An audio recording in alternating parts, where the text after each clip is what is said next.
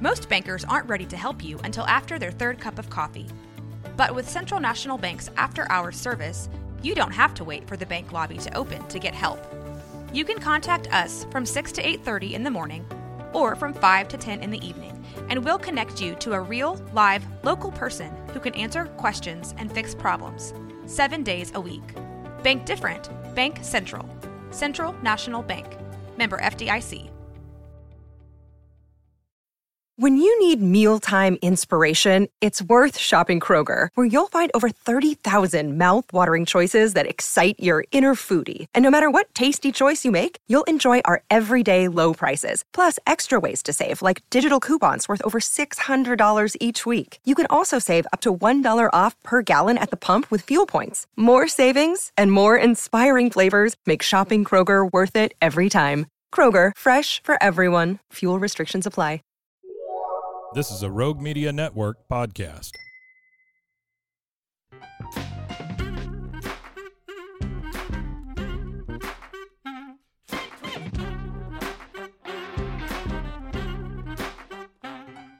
I'm Austin Meek with Waco Business News, and you're listening to Downtown Depot, where we track the ins and outs of Waco business. My guest today is Eric Terrazas, Director of Economic Development for the Cen-Tex Hispanic Chamber of Commerce. We talk about the emergence of the Latino business community and how Spanish speakers in the area will mold future development in Waco. But first, a Polish artist is in town doing an artist residency. Let's hear a little bit about her perspective thus far.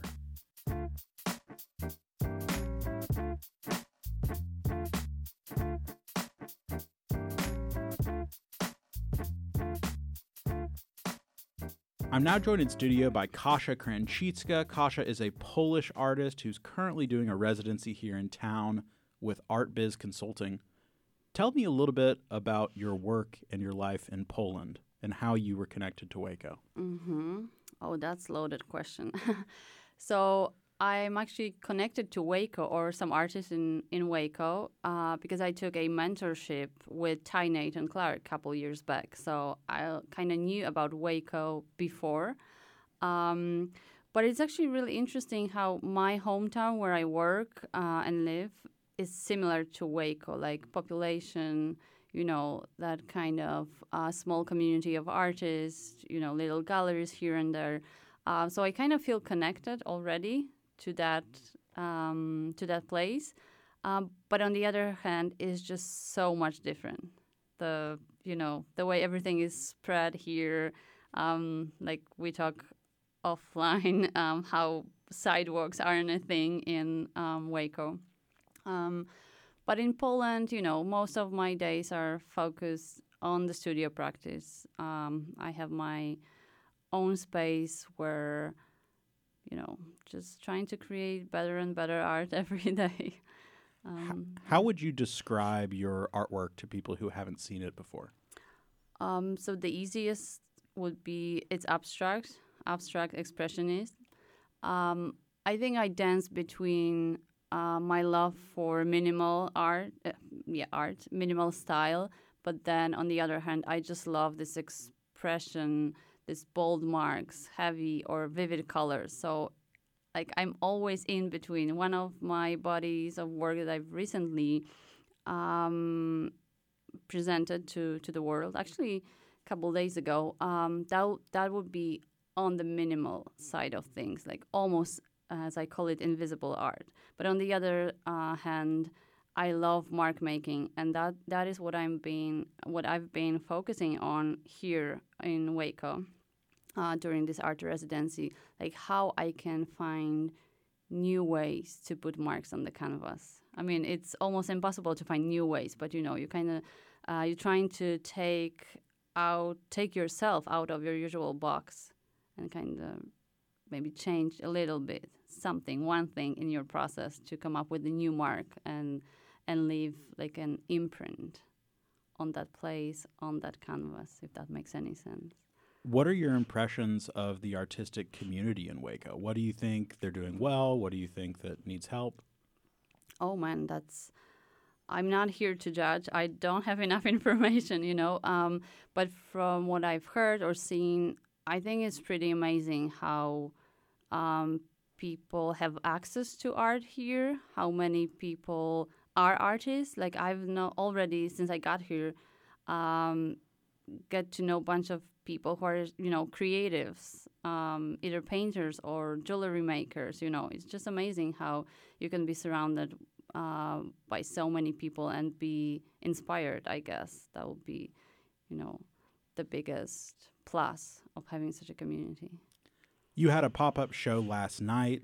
This Sunday at the Art Center of Waco at 2 p.m., you'll have a coffee talk with the artist Ty Nathan Clark. Explain a little bit about some of the backstory of your relationship with Ty, how you got connected with his mentorship, and what viewers could expect if they were able to attend the event. Um, yes. So um, I I've been following Ty for years before uh, I applied to his mentorship four years ago, three years ago. That's you know everything is a blur. Um, yeah, but since then we are in each other's artistic lives, if that makes sense. Uh, we follow each other um, process, you know, new bodies of work that we that we were uh, or we still creating. So I think knowing a lot about each other will bring that extra interesting element to our conversation because it's not going to be two strangers talking. It's like, do you like my art? No, I don't. Thank you. Bye. You know, we kind of know uh, some things about ourselves and our process. So I hope it's going to be, you know, deeper than your casual coffee conversation. But I think me and Ty are going to keep it like light and funny as well. Kasia Krecicka is a Polish artist who's currently working here in Waco. Thank you so much for telling us a little bit about your story. Thank you so much for having me.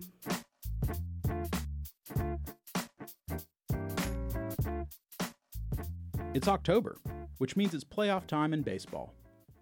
As the Rangers and Astros battle in an all Texas AL Championship Series, I've paid extra attention to plate discipline. That's when a hitter, in the blink of an eye, has to decide whether or not to swing at the oncoming pitch. A batter has about a quarter of a second to ascertain whether the oncoming ball will end up in the strike zone or risk looking like a fool whiffing on a pitch outside the plate. A momentary decision with potentially monumental ramifications. Now, as much as I'd like to tune out all the national news by watching sports ball games, noise in the office sector continues to grow. Many investors who took on debt to buy office buildings pre pandemic now have their loans approaching maturity. Property values of commercial office space have plunged over the last three years as COVID 19 shifted the way we work. Leasing activity has dropped, delinquencies have surged, and these investors with maturing mortgages face much higher rates to refinance, if that's even an option. I mean, what lender is going to give money on a mostly vacant office building that's not cash flowing. Heritage Square, a city owned property on 4th Street between Austin and Washington Avenues, was the subject of intense development discussion in 2017 and 2018. After the city put out a request for proposals to redevelop this service parking lot, two concepts emerged a smaller grocery store cum restaurant concept, and a more ambitious multi use project that included 550,000 square feet of Class A office space that would have dwarfed even the Alico building. At the time, the City Council voted 5 to 0 to start negotiations on the larger proposal dubbed the Civic Center, which, due to the pandemic, of course, never broke ground. But had it been proposed just a few years earlier, we likely would have now had half a million empty feet of office space in downtown Waco, gloomily resembling similarly vacant office parks in Austin and Dallas. Just like a batter in the box, the City Council has to carefully consider every pitch. Thankfully, this ball was fouled off and the developer didn't get a second whack at it. Sometimes, being disciplined in choosing the pitch not to swing at is more important than swinging at all. We'll be talking with Eric in just a few moments, but first, it's the Business Review with CJ Jackson. Bringing them back. I'm CJ Jackson, and this is the Business Review. Trends in workplace design and thinking have been gradually changing, according to Robert Mankin of NBBJ, who's led workplace projects for companies such as Amazon, Samsung, and Warner Brothers. He says that COVID didn't introduce new trends, but rather poured fuel on the fire. One of those is the employee's ability to control the environment in which they work, the technology that they use, and have choice in the workplace.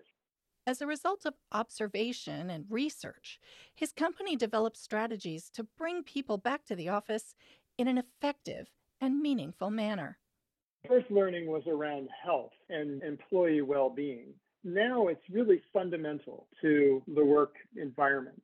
The second item is how an organization connects to its community. Treating the workplace as being this isolated building is really no longer relevant.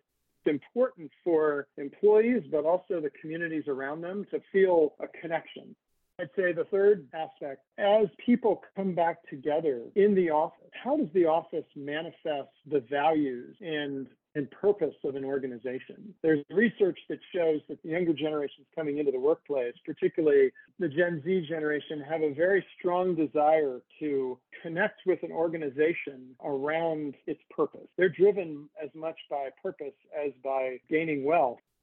Mankin says the office design of the future is not just about work anymore, but a manifestation of a company's values and how leadership connects to its employees. The Business Review is a production of Livingston and McKay and the Hankamer School of Business at Baylor University. You can catch the Business Review Thursdays on Morning Edition and All Things Considered on KWBU Waco Public Radio. I'm now joined in studio by Eric Terrazas. Eric is the Director of Economic Development for the Cen-Tex Hispanic Chamber of Commerce. Welcome to Downtown Depot. Hey, thanks for having me, man. This is this is such an honor. I'd love for our listeners to understand who you are and your history in Waco. What has you here? What has me here is my wife, Kaylee. Uh, actually, uh, a lot of people have like, I don't know, they think that I'm the one that was from Waco and I brought her here, but the roles are kind of reversed in that situation. But uh, I've been in Waco, I think, close to five years now. Uh, married to her for four, so it's kind of, and you know, you do the math there. uh, I, I, know you had spent time in Abilene. You went to school yep. at ACU. Yep. I feel like Waco, Abilene, Tyler, Texas, they often kind of get lumped similarly. Sure. Whether it's demographics or the economic output. Do you see similarities? Yeah, a little bit. Um, I think Abilene probably had just from a percentages standpoint probably had a bigger chunk be Hispanic uh, than than Waco does. Uh, there wasn't much of a, a like an African American or Asian population in Abilene when I was there. Uh, the few that were were typically like the Air Force guys that were based there um, and gals, I should say. But uh, yeah, um, similar in that regard. Uh, Abilene is probably when I was there mind you. They've grown a lot since I've been gone, um, but they it was much more quiet. Like it was definitely like you know there a lot of redevelopment needs to happen here. Uh, whereas like you look at the you know you drive around Waco and you're like where is it not being developed? Um, and so Abilene when I was there was I mean quite frankly it was kind of boring. Uh, uh, so nothing like being in Waco where, you know, if I'm bored one weekend, I can go to Dallas, do something fun or different, or go south to Austin, San Antonio, two two hours, and uh, you know, you're kind of in the thick of things. Uh, Tyler, I will say I'm not too familiar with. Um, just you know, driven through there a couple times, but that's kind of the extent of my Tyler knowledge. But yeah. There certainly are a lot of shovels in the ground here in Waco. Yeah. Major infrastructure projects happening where you can't hardly drive downtown anymore without being redirected. Good problems, mm-hmm. though, right? Um, there's also a number of projects that have been proposed.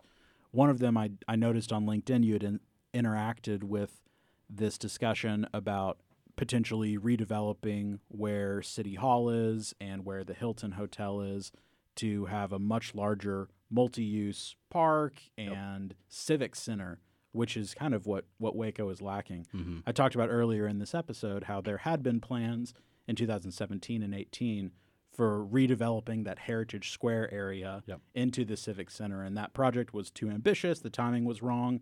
But what do you think that having a more centralized hub in downtown Waco could provide for Wacoans and specifically for the Latino business community? Man, that is that's a hefty question, man. I mean, first and foremost, like you got to give credit to the people that are putting that stuff together, right? You know, city management, city council, um, all the outside agencies that are seeing like this incredible vision for that area. Um, just broad, just super broad kind of scope of development, right? In it's in a city, you have to focus kind of like in your downtown core and then work into other corridors, which is why you see a lot of work being implemented. Um, you know, for the last five years on Elm Avenue, there's work being done on LaSalle, and you know, currently working on on work in corridor development in the 25th and 26th Street corridor as well. Uh, but specifically downtown, um, I think putting all of these different entities, whether it be uh, you know City of Waco, Waco ISD, um, and then a slew of nonprofits, I assume that will also kind of fill in as well. Having all of that kind of like centralized will really help. Um, you know, not just like business owners in Waco, but just like people that are needing like help, whether that's mental mental you know health uh, resources, uh, financial health resources, uh, all that kind of stuff. But um, knowing that all of that's centralized, you know, if, if I'm trying to start a business, for example, like I know, like, oh, well, I know startup is downtown. I know XYZ chamber is downtown. I have all of these resources uh, made available to me. And from a Latino perspective, like, I don't know that they, that population has known of an area that they can go to that they can knock out. I need my permits here. I need my um, my uh, um, like health inspection license for my restaurant or whatever it is. If you can knock out all of those things going to one centralized lo- location, as opposed to like, oh, I got to go to MCC to knock this out, or I got to go to the county to do this, or I got to, you know, think about how much time that wastes. Like just just the runaround of of trying to start a business, let alone like actually running it and being there day to day. So is that something that the Cen-Tex Chamber will help your members with? Is here's kind of the path if you want to start a business, you got to talk to this guy here, that gal there. Yeah. Um. So there's there's kind of a plan in place where um, there needs to be like a simple to use guide, right? For someone that is looking to start and they have this idea okay well go to SBDC they, they might help you write up a business plan even and uh, they'll tell you how viable your idea is. They'll tell you oh you want to do a coffee shop? Well let's look at how many coffee shops there are within the vicinity of the spot that you're looking at. They'll tell you all these things and it's a free resource. People don't think don't know that that kind of thing exists and just go out on their own and that's why a lot of times places like that like they fail because they don't do their research. And I think that's kind of where the Hispanic Chamber, African American Chamber, like we really were trying to step in and educate folks like, hey, like there's a bunch of resources, just come to us. Like we'll we'll help you along the way. Like I'm not going to stand here and say like, "Oh, I know exactly what you need to do." I do not. like but I can find the folks, you know. We can all find the folks that do know those answers. Um, so yeah, I mean it's it's I think the development of downtown is really going to be super interesting, and I think the city management and the economic development teams got it very front of mind to make sure that all of that space is going to be accessible to the local small business community. Um, so yeah, I'm, I'm looking forward to to that, and I'm I'm to find a way to be involved as well. you are someone who is tied into the Latino business community here. I wonder, from your perspective, Eric, what you see as the biggest issues that the business community is facing. And then after that, I'd love to know what you think are some of the opportunities that they have looming. Yeah, uh, I, I mean, there's there's cop out answers, right? Like access to capital is going to be like top, top, top, top all all the time. Um, language barrier issues is always a problem at times. Um, you know, just from basic like, how do I fill out this form and not not knowing exactly what said form says, um, because you know I learned English as a second language myself, and like not that that's an issue, um, but when you translate something, the retention rate isn't 100%. Like it's typically like 80, 90% of what you're translating. So there's always that little gap. Um, and I, I do think that that's been an issue for some folks. Um, but I don't know, man. The Hispanic community is like really inspiring when it comes to small business and startup. Um, you look at some, I don't know the data off the top of my head, but um, the startup rate for a Hispanic or Latino owned small business is like at least twice the rate of any other demographic. It, I mean, it's it's astronomical. Now, where we run into issues is the growth rate. It's like it tanks, uh, and that's kind of where like we we being the Hispanic Chamber like really want to step in uh, with resources like Escalando, which is you know a small business like workforce development workshop held in Spanish. We're hearing from Eric Terrazas, Director of Economic Development for the Cen-Tex Hispanic Chamber. Eric, just your opinion, why do you think there is such a high ratio of businesses being started by Latinos, regardless of whether they end up lasting or not? Is it because they're not able to access other opportunities and so they just say, hey, I'm going to do it on my own? Yeah, I, I think part of it is just like culturally, you know. Um, my dad's a small business owner, and part of that was just because you know he wants to do it all on his own. Like it's just it's kind of a cultural thing. Um, I also think that part of it is, you know, let's talk about legal status. Like if you're not here with the proper documentation, like your opportunities are pretty limited. So oftentimes those people start construction companies or start working in restaurants and then make their own restaurant and all that type of thing. Um, and so you have all of those things too, but a lot of immigrants come to this country because they're hungry and they want to prosper and they want to provide for their families. And it, I think that that hunger you don't see in other demographics quite as much because they didn't leave a bad situation and come to a good one and want to provide uh, a better life for themselves and their families. Um, I'm sure there's a slew of other reasons, but those, from my perspective, like those are just like top of mind. We see in economic development the glittery object, mm-hmm. which is the big company that might come to Waco and set up a manufacturing plant yeah. here. What often is not as shiny, but in fact brings more prosperity for the Waco community, is helping those Waco businesses that maybe have 10 employees mm-hmm. grow to 20 or 20 grow to 50 when I'm thinking about opportunities for the Latino business community in Waco, that seems to be one of them where there are clearly a lot of businesses being started by Latinos and they aren't lasting. Mm-hmm. What kind of support could be given, whether it's through the chamber or whether it's community members like me who want to have a more diverse business community? What kind of support can we be giving these business owners to help them keep that business open? Sure. I mean, the easiest thing is to go shop there or go, you know, be a patron, right? Um, I'm always gonna say like shop local first. Like that's just the easiest way to support a business and help them stay open.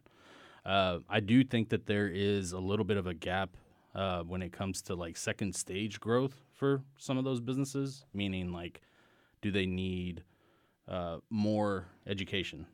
Uh, you know, do we need to formalize um, some sort of program for folks to have um, you know, more in depth knowledge of their business and, and other things that they should be looking at as far as, um, you know, some of the needs that they have in their growth. When you're thinking about the Latino businesses in Waco that have reached that second stage and reached the third stage, mm-hmm. what are examples of that so people can know? Mm, like some businesses that yeah, like I are mean, there businesses? I'd imagine there's businesses on that 25th Street corridor that have been open for more than five or ten years. Yeah, um, I'm mean, thinking of one in particular on 18th Street. Mm-hmm. There's a cobbler, uh, the Waco Shoe Hospital. Okay, and he's a Latino business owner. Yeah. I interviewed him a few years ago, and he's been there for I think 30 plus years. Mm-hmm. I think a lot of that's just like reputation and and just being there, right? Uh, I mean, the easiest example for me and close friend of mine is uh, Helados La Azteca, Eddie, right? He's got they've got three locations, looking at a fourth, and you know his brother's got a couple up in Dallas. Um, yeah, I mean, there's I'm sure there's some people that I don't know about that are at that at that position. I mean, a lot of these construction guys, man, their crews are insane. Like they're they're they're having like 10, 20 plus people that they employ full time. I mean, you know, they might be subcontractors and, and all that, but they're keeping them busy. You're talking about some money that they're moving. So I mean, there I'm there's I'm sure plenty of examples, but yeah, I mean, you, the easiest ones are just look at that. If we have friends listening to this program who like what you're doing at the chamber and they want to support it, I want you to talk a little bit about the inclusivity of the chamber. One thing I really Mhm. like about the the Cen-Tex Chamber is that you guys do these cafe and pan dulce Mm-hmm. uh, on Fridays. You know, Yeah. go have a have a cafecito, have a little um, a little bun. Um, but gringos are allowed. It's Mhm. not just for the Latino business owners. And I think that what you're doing and what Andrea Kosar is doing is helping all of us understand that supporting the Waco business community and supporting the Latino business community is not just for Latinos. That's Right. for everybody. Yeah, yeah, absolutely. Uh, I'll follow that up with a question like, do you like tacos? Man canto tacos. Yeah, see, like it, so it, you know, it's it. Yeah, I mean, you're you're building a community where you know I know our organization name has Hispanic in it, right?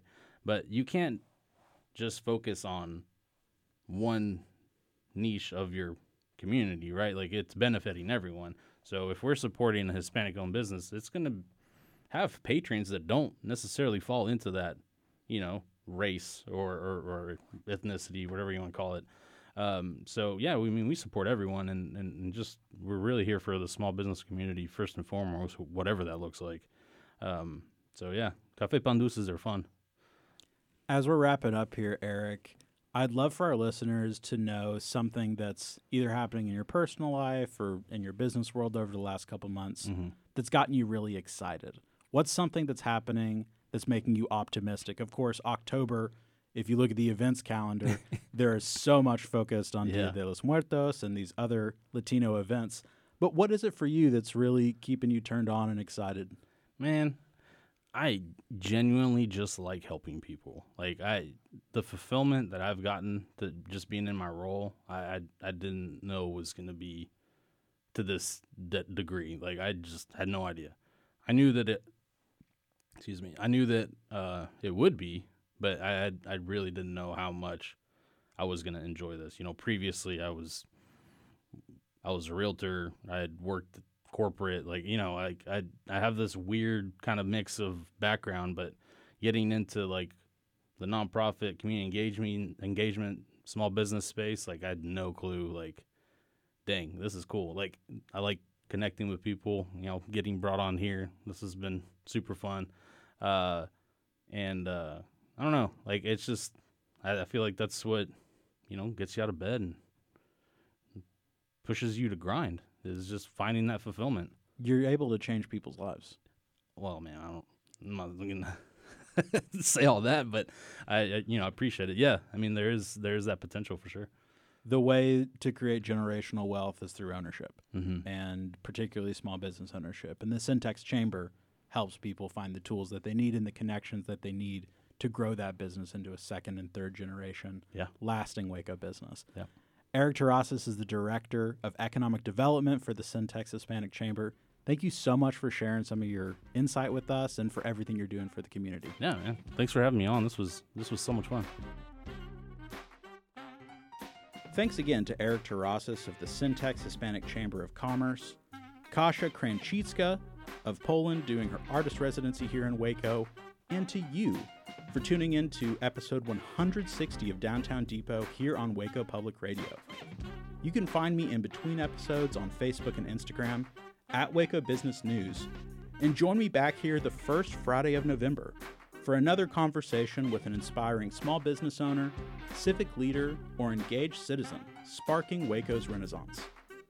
I'm Austin Meek, and you've been listening to Downtown Depot, where we track the ins and outs of Waco business.